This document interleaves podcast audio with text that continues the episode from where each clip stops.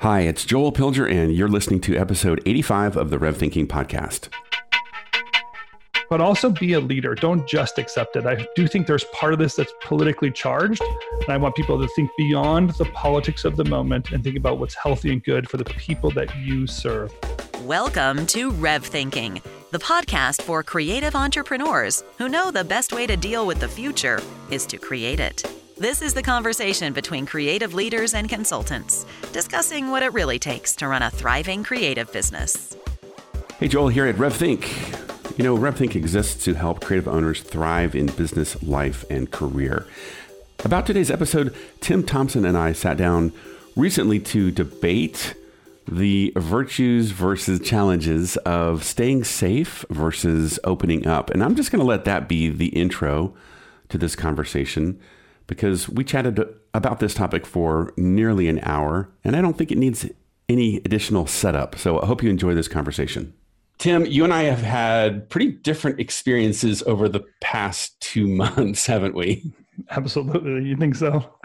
yeah. Yeah, I feel like I've been somewhat um, maybe the the typical hunker down, ride it out, right? Like I'm in a I'm in a small city uh, and not exposed to the masses and so forth. And on the one hand, that's been great, but it has its trade offs. And then your experience has been, well, I'll say, uh, quite a contrast. yeah, let's let's explain it a little bit because I I don't want people to think that I was careless or just on a road trip for the heck of it. Um, be, beyond just being a curious person, that isn't what necessarily drove me to driving across the United States during a pandemic. Right. Sure. Um, my my family had um, uh, an apartment in New York City as well as in the house I live in in Oregon.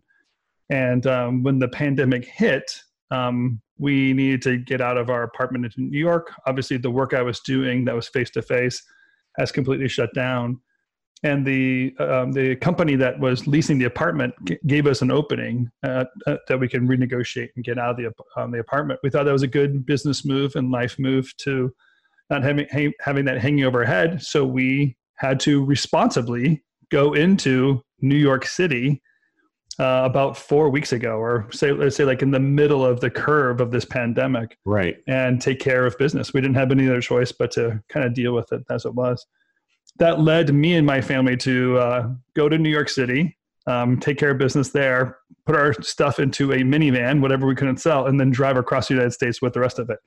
So I have experienced this pandemic through multiple situations from from the center of it, but felt like across the United States or the southern part of the United States. And uh, it's been very different than uh, I've been watching you on a daily basis during the daily briefing and I see the same backdrop for you on a daily basis. yes, yes. In my in my office with the sun shining and the green trees outside, in my little garden that we've planted. But here's you know some some people have seen this play out because we started this thing called the daily briefing um, right when the pandemic started to hit. We said we have to start this conversation called let's get our community, our these fellow owners and our clients together, and let's process every day and it's been therapeutic, right? Um, but like you said, every day there was there was this season where you were at home, and then all of a sudden Tim was in New York, and then Tim was in Tennessee, and then Tim was wherever, Colorado, and so forth. And I think you and I started having this, I'll call it friendly debate of, well, what is the responsible decision? And of course, the question we ask really on behalf of our clients, right, in our in our industry, of do we reopen? How do we reopen? How do we respond? Is are we never reopening? It's never going back to quote normal. So therefore, get used to it. So these are the questions that have been on our minds. Yeah, and I think we've been processing it differently. Um, where I'll just say from the from because I've traveled and seen different situations, I feel like I've um, felt the economic impact of the pandemic differently. From um, a small town in Pennsylvania where we first stopped, you know, a remote location in Tennessee, staying in downtown Nashville, uh, staying in downtown Las Vegas, staying in a remote part of Colorado. These um, each situation had a different kind of governance of the state, um, different conditions that they were dealing with. But I'll, I'll say this: I, I, there might be like a primary beginning of why I was willing to, um, you know, go do this thing. And um, some of it, I just, again, like, I don't want to sound like I was foolish or callous or didn't understand the situation of the pandemic. But I, I guess, like, I firmly believe that um, the thought of uh, self care, quarantining, uh, protecting myself and protecting others had a need and a purpose. And I did that.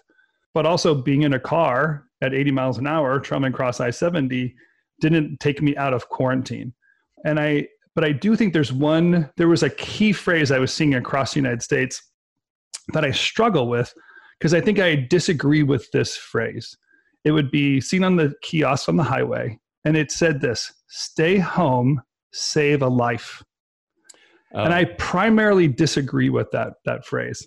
So I think that um, as a belief didn't slow me down because um, I didn't believe I was putting anybody at har- in harm's way by taking responsibility, any different than the people that were traveling a few blocks to go to Trader Joe's.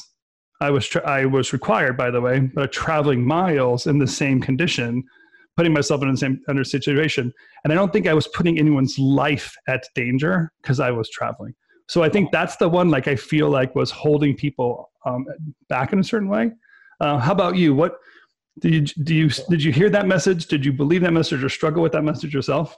Well, I'm laughing because I'm like, how did you know I went to Trader Joe's? I didn't tell you that. um, well, that's what's funny. I, so this maybe it's not very interesting because I know I'm supposed to uh, take a strong position, right? That's in contrast to yours. But I would actually agree with what you said because there's this thinking that we hear a lot called if it if it saves one life right whatever that thing is it's worth it and i don't i don't think that that is actually good reasoning. It's good the way that actually plays out it's extreme it's very extreme. So i would agree with you there. But my experience i will say maybe is just a lesser version of yours because i did take a road trip uh, for mother's day and was took a you know eight hour drive to atlanta and spent time there. But again i was keeping quarantine. So how i traveled and the family i went to see we were all very careful to to remain in quarantine. But i think the uh, where you fall on that line it's like it's a moving target because every day we're hearing more of reopening that's crazy not reopening that's extreme i, I guess you, you and i are maybe you're on the slightly more on the right side. I'm a little bit more on the left side of this, but I don't know that we're all that far apart. And if I was a business owner, you know, which is, I'm of course living this vicariously through all of our clients who run studios and production companies, and they're they're asking the same question. But I will say this: for the most part, they have adapted to this working remote incredibly well. Other than the, live action companies, who of course have, have made some major sacrifices. But it's been remarkable, I think, to see the resiliency of all of these small companies figuring it out because when it first hit, everyone was like, pack your bags, go home, right? Save a life. We were in that mindset. And now we're starting to say, okay, I think I can draw the line a little more over here yeah. in the middle. Yeah, I, I think there's a, a, slight motivation for me too to um, um, I will admit there was um, a similar fear that other people were experiencing because I talked to them and I understand it. And there was this um, you know, there was nothing physically different between a Friday in New York City and the Saturday in New York City that I experienced originally when the pandemic first got started. And then we left that Sunday. We left early on that Sunday. But clearly, when uh, my wife went to two plays on a Thursday uh, in Broadway, or maybe it was a Wednesday on Broadway, and on that Thursday, all of Broadway was canceled. And you think, like, within 24 hours, the pandemic wasn't twice as aggressive. They were doing something proactive and uh, I thought it was pretty interesting and pretty neat how New York City was willing to understand and respond, kind of get on board and begin doing the work necessary to make their city healthy. I thought that was pretty credible. I, I loved the the clanging of the pots and pans at 7 p.m. And there's a real kind of New York City part of what was happening. Really beautiful to experience. When we returned to New York two weeks later, it was um, a very different feeling. It was uh, people, or actually, I, I, think it was actually a month later. It was probably uh, three and a half weeks later. People have already been quarantined. They had been in remote places outside of the city or inside the city. And then in talking to them, they honestly felt like they were driven by fear too much. And they were quoting things that I heard on the news also, but it didn't make, I'll just say, logical sense.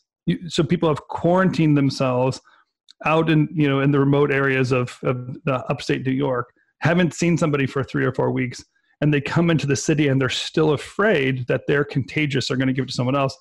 Started having a concern. I kept thinking, wait a second, that their reaction and the logic that we heard or the agreements that we had the logic and didn't seem to match so i started doing some research and started realizing i have a responsibility to understand this as a leader and then to your point joel like as a business owner i felt kept feeling like I, we should encourage other business owners to take on this responsibility not put themselves in harm's way or their employees in harm's way but to understand what they're asking people to do and what's the reasonable limit and maybe possibly a political limit that's outside of reasonable and take a stand or um, begin at least being proactive in processing it. So when given the first chance they can be out there doing live action shoots or gathering their company together employees together to uh, do work and not wait and wait and wait for someone else to tell them what to do but do some work themselves um, I think that is probably what began. I mean, literally began my journey, and kind of mentally began my journey too of what I was kind of gathering along the, uh, the for those three weeks I was on the road. Well, I, yeah, there was a gosh, there was a moment when you and I and Marcel at State, as we were preparing for a daily briefing conversation, I was still, I would say, uh, you know, on this side of the argument, meaning uh, err on the side of caution. We don't know at reopening how much there's going to be a, a surge of the virus and so forth. But then there was a headline that Marcel shared with us, which I think was from the LA Times. And I thought, wow, the headline was something like the economic damage of the coronavirus may cause more deaths than the virus itself. And I'm I may be paraphrasing, so please don't don't quote me. But I realized, oh, this isn't some political rant. You know, this is a, a, a genuinely well researched article from a major uh, journal, journalistic uh, journal, journalism outlet. And as I read the article, it was really talking about the economic impact around the world, not so much the United States.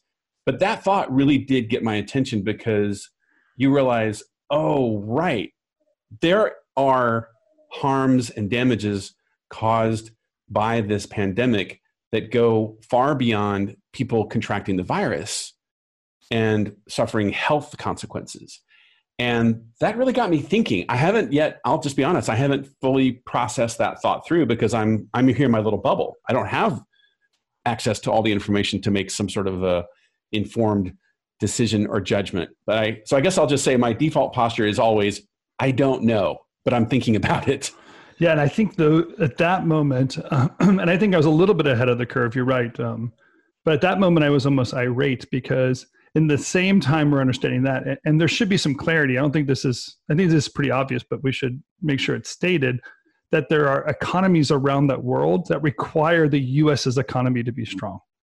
And as we shut down, those economies go into zero, and those people that are near poverty or are already in poverty, they shut down to nothing. So that's major harm we're doing to major people groups, which when the going is good, there are uh, certain people in the United States that would absolutely promote that kind of care. And it was awkward to me that the same people I follow or I'm attached to in circles that would promote that were the first ones telling us stay at home, shut down. And, and the people worried about this is what they were saying the people that were worried about the economy were money hungry as if economics is only about dollars in someone's pocket. Very frustrating to kind of put some critical thinking to that problem and realizing the actual impact and wanting to advocate for the harm because here's the here's what what made me irate. White privilege became very obvious. And the reason why i posted very little on social media is because i didn't know how to express the thought of these posts that would say woe is you. You know you want to go out and you want to go work. You know you could sit at home watching your netflix eating your ice cream drinking your wine why do you have to go out and produce as if mm-hmm. like wow what a cush little sweet world that you live in that you you live in a netflix and drink wine but people in the united states there are some house conditions or home conditions where absolutely that doesn't exist in their home. Yeah, sure. And there are some family units that don't get that thing. And we were, you're really seeing a posh posture of how good life could be because they took an extra four week vacation, but they, but they had the money to.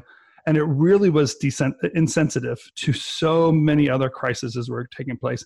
I didn't well, know how to express it. I wanted to, people to be compassionate about the reality. Let me let me actually give you a visual. Again, not very interesting because I'm not going to disagree with you. I'm going to actually give you some visual evidence because there was a picture you sent me when you went through JFK. I'm going to actually put it on my screen because you'll recognize it. Okay, you remember this image? Oh yeah. All right, and this really nailed it for me. Okay, so you sent me this image and you said, Joel, look, these screens at JFK are usually full to the brim with flights departing in the next hour. These are all the flights departing for the entire day. Yeah. Now, of course, I couldn't help but notice it was all Delta flights, and of course, except for the one.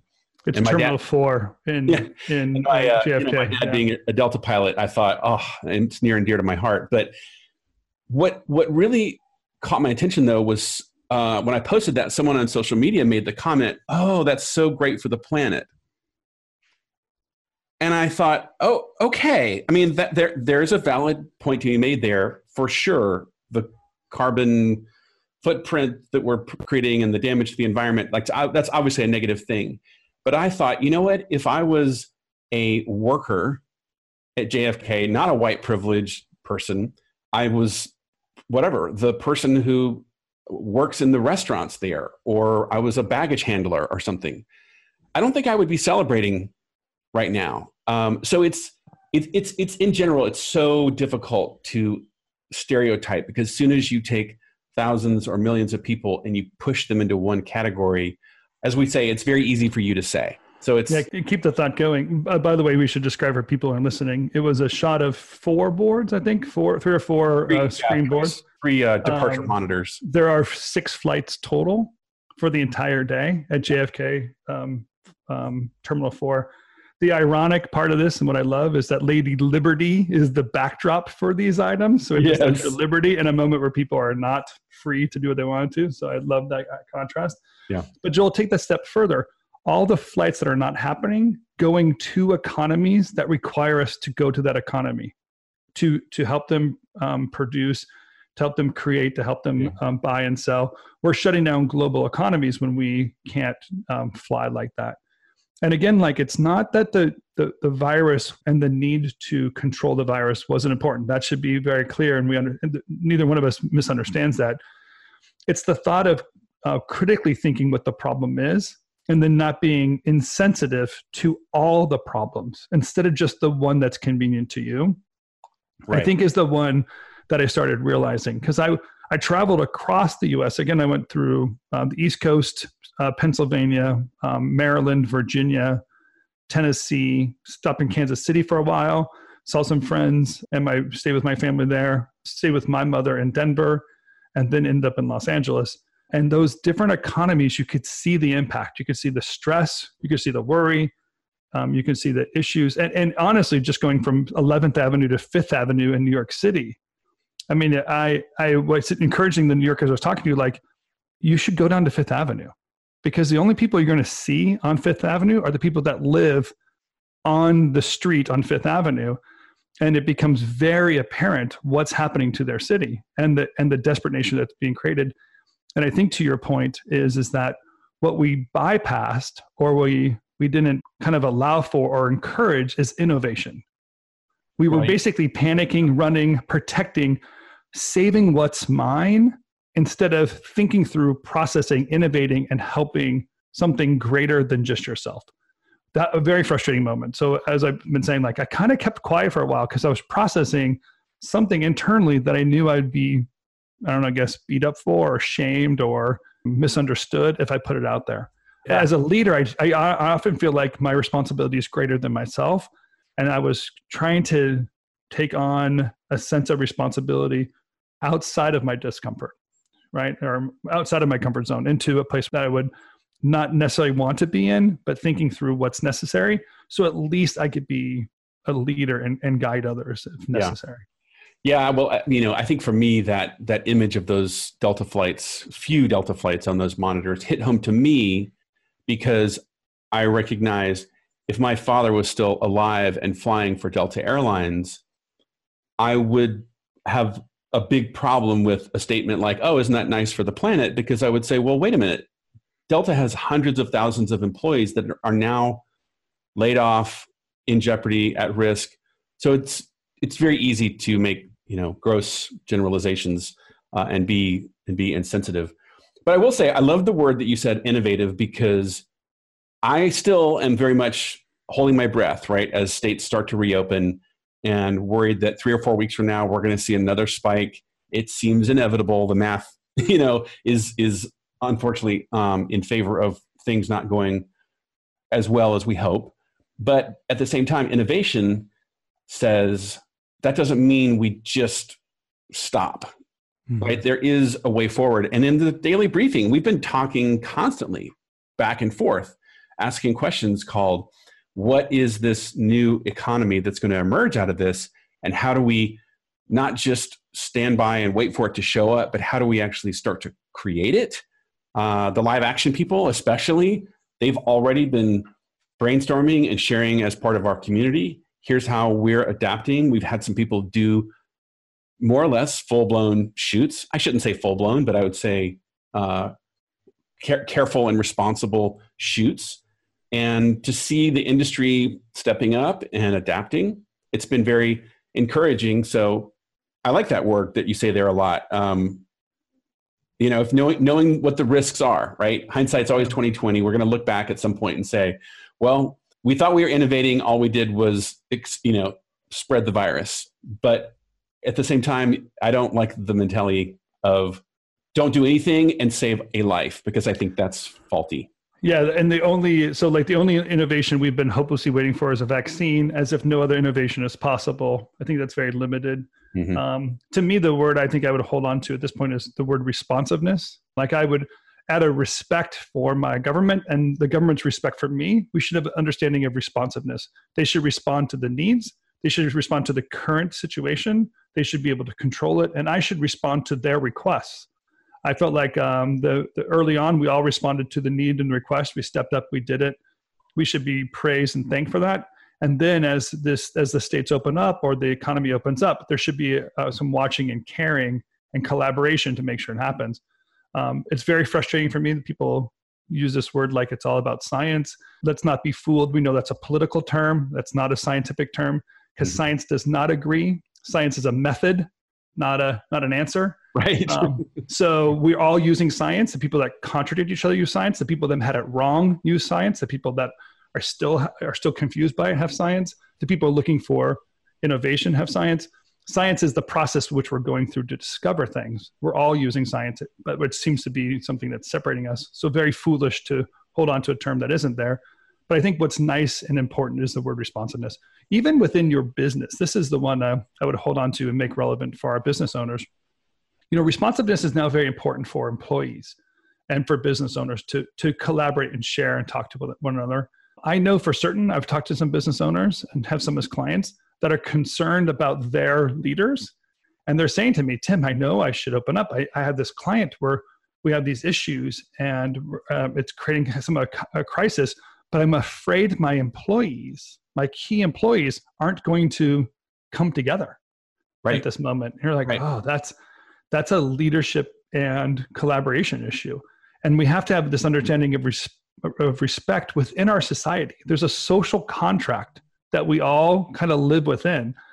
And you have to have that same social contract within your business saying, we're not going to do anything to harm each other, but we should be understanding, open, and critical thinkers as we collaborate on the answer.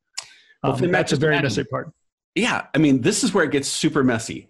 Super messy is if I'm a small creative firm, I'm an owner, and I look ahead and I said, hey, in three weeks, we're going back to work and here's the boundaries here's the policies here's the procedures and one of my top employees says i'm not comfortable with that and if i make the decision well then i need to lay you off and replace you whoa that is a very charged situation And I am not going to sit here and say, oh, it goes this way or it goes that way. Here's right, here's wrong. I just want to be like, put it out there. That is, that's incredibly uh, difficult. And there's going to be a lot of emotions and a lot of uh, finger pointing and so forth, however, people make those decisions. Yeah. And I'm going to speak from the point of view of possibly a, a more harsh sounding kind of thought in that, and that you as a business owner also need to have a strong team around you and as some of these team members are showing, I hate to use this term, but this is what I'm going to use so that it's heard well. Um, as these team members are showing weakness and you need strength, there needs to be a reconciliation there. So you need to be able to talk to that person, understand their needs, find out what that really is. But if some people really are showing weakness and, and can't construct an ability to become stronger, then you also need to position your company and be strong for your company. That's so harsh. I know what it sounds like. I promise. It sounds like some industrial um, bad guy, but it's a reality of what you have. You're a business owner and you're a thought leader and you're a caretaker and you're a leader and you're also a servant. And all those emotions are attached to each other, but you really are trying to pioneer a business in an economy that we don't yet understand. And you have to be able to pivot and be strong. So have some open and honest conversations. Give people their time off that they need to. Like do it in a gracious way, but don't compromise the ability to support others in your business because of because a person or two are being weak. Like you are actually trying to get all people on the same boat, going the same direction, and you can't sabotage everyone for for the weakness of one or two. Be very careful. I'm just guess is what I want to say that. No, I know. I mean that that term you used. I'm I, I know some people that would call, instantly call you a capitalist pig. oh, no. for for using that term, but I also know this that the the employer employee contract for the most part the understanding is it's like a right to work relationship uh, engagement. It is a this works as long for me as long as it works for me or for you vice versa. And is at the moment this doesn't work for either of us we can end this relationship.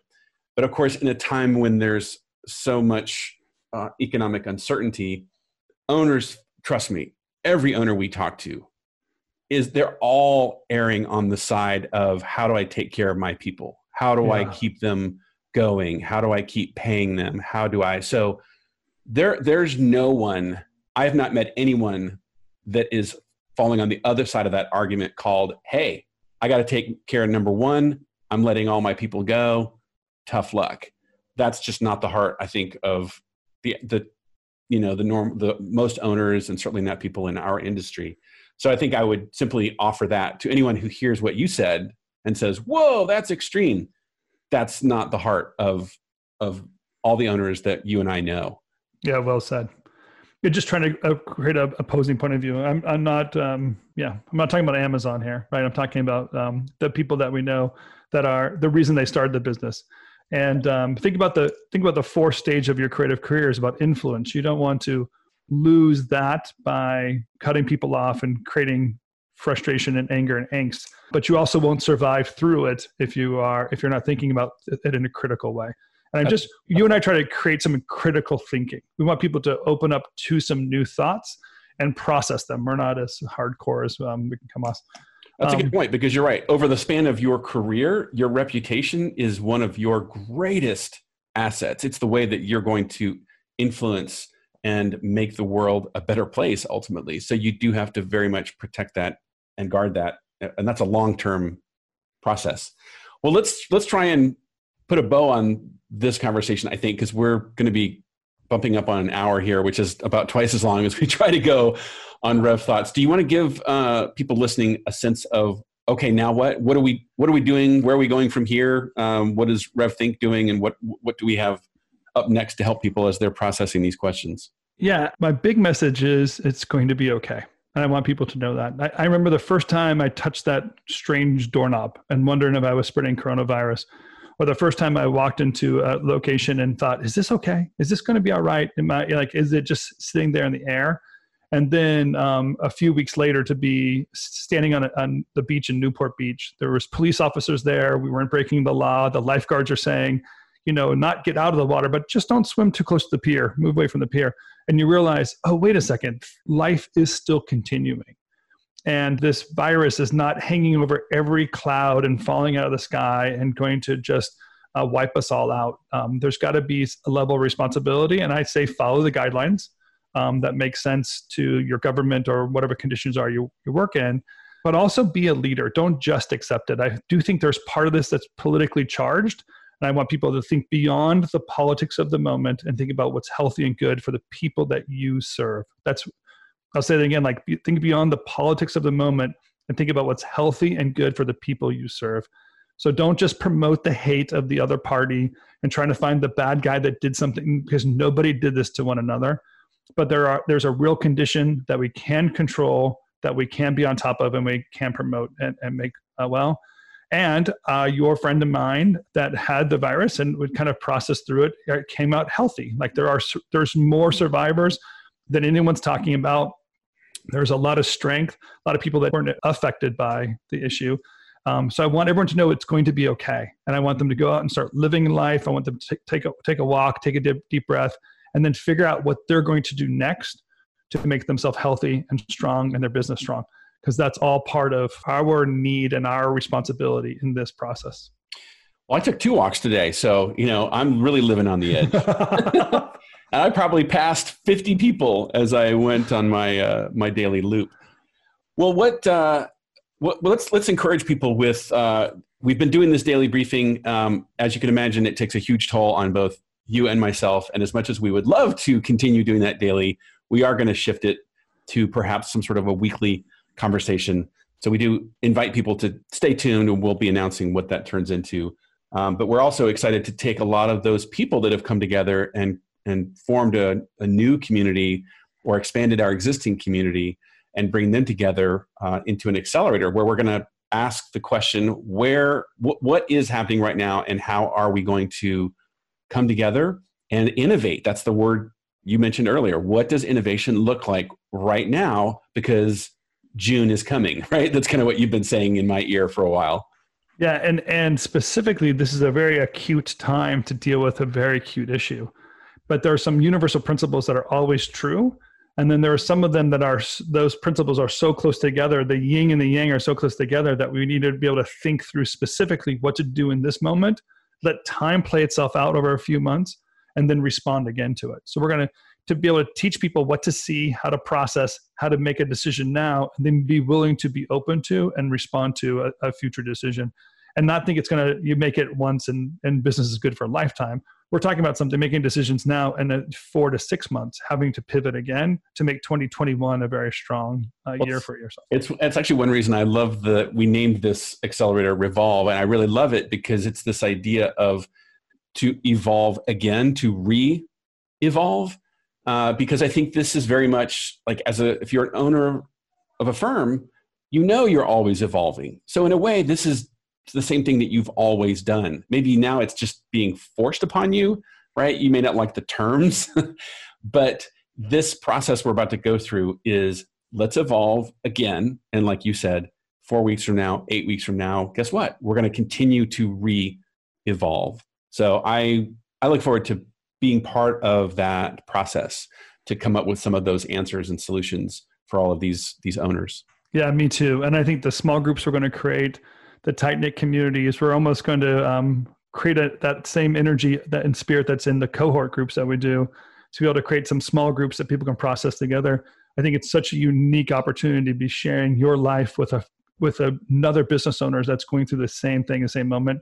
Such a unique. We're we live in our bubbles too much. So I think those two aspects to to think different, understand some principles, and process together really are going to set the people in Revolve apart from from the crowd.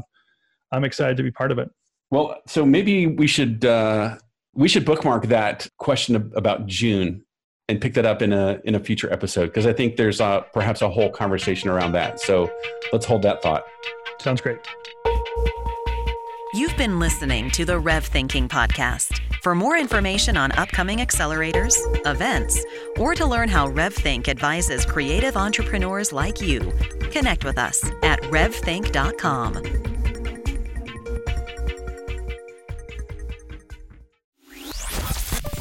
I want to tell you about a place to connect that you might not know about. It's our online community called Rev Community.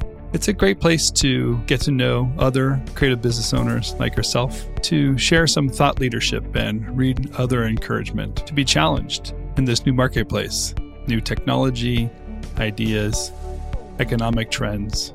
And it's a place to research. Check out many of the resources we have online, our videos, and of course this podcast. Join us today at revthink.com slash community. If you're a creative studio owner, feel free to join us today at revthink.com slash community. I look forward to seeing you there.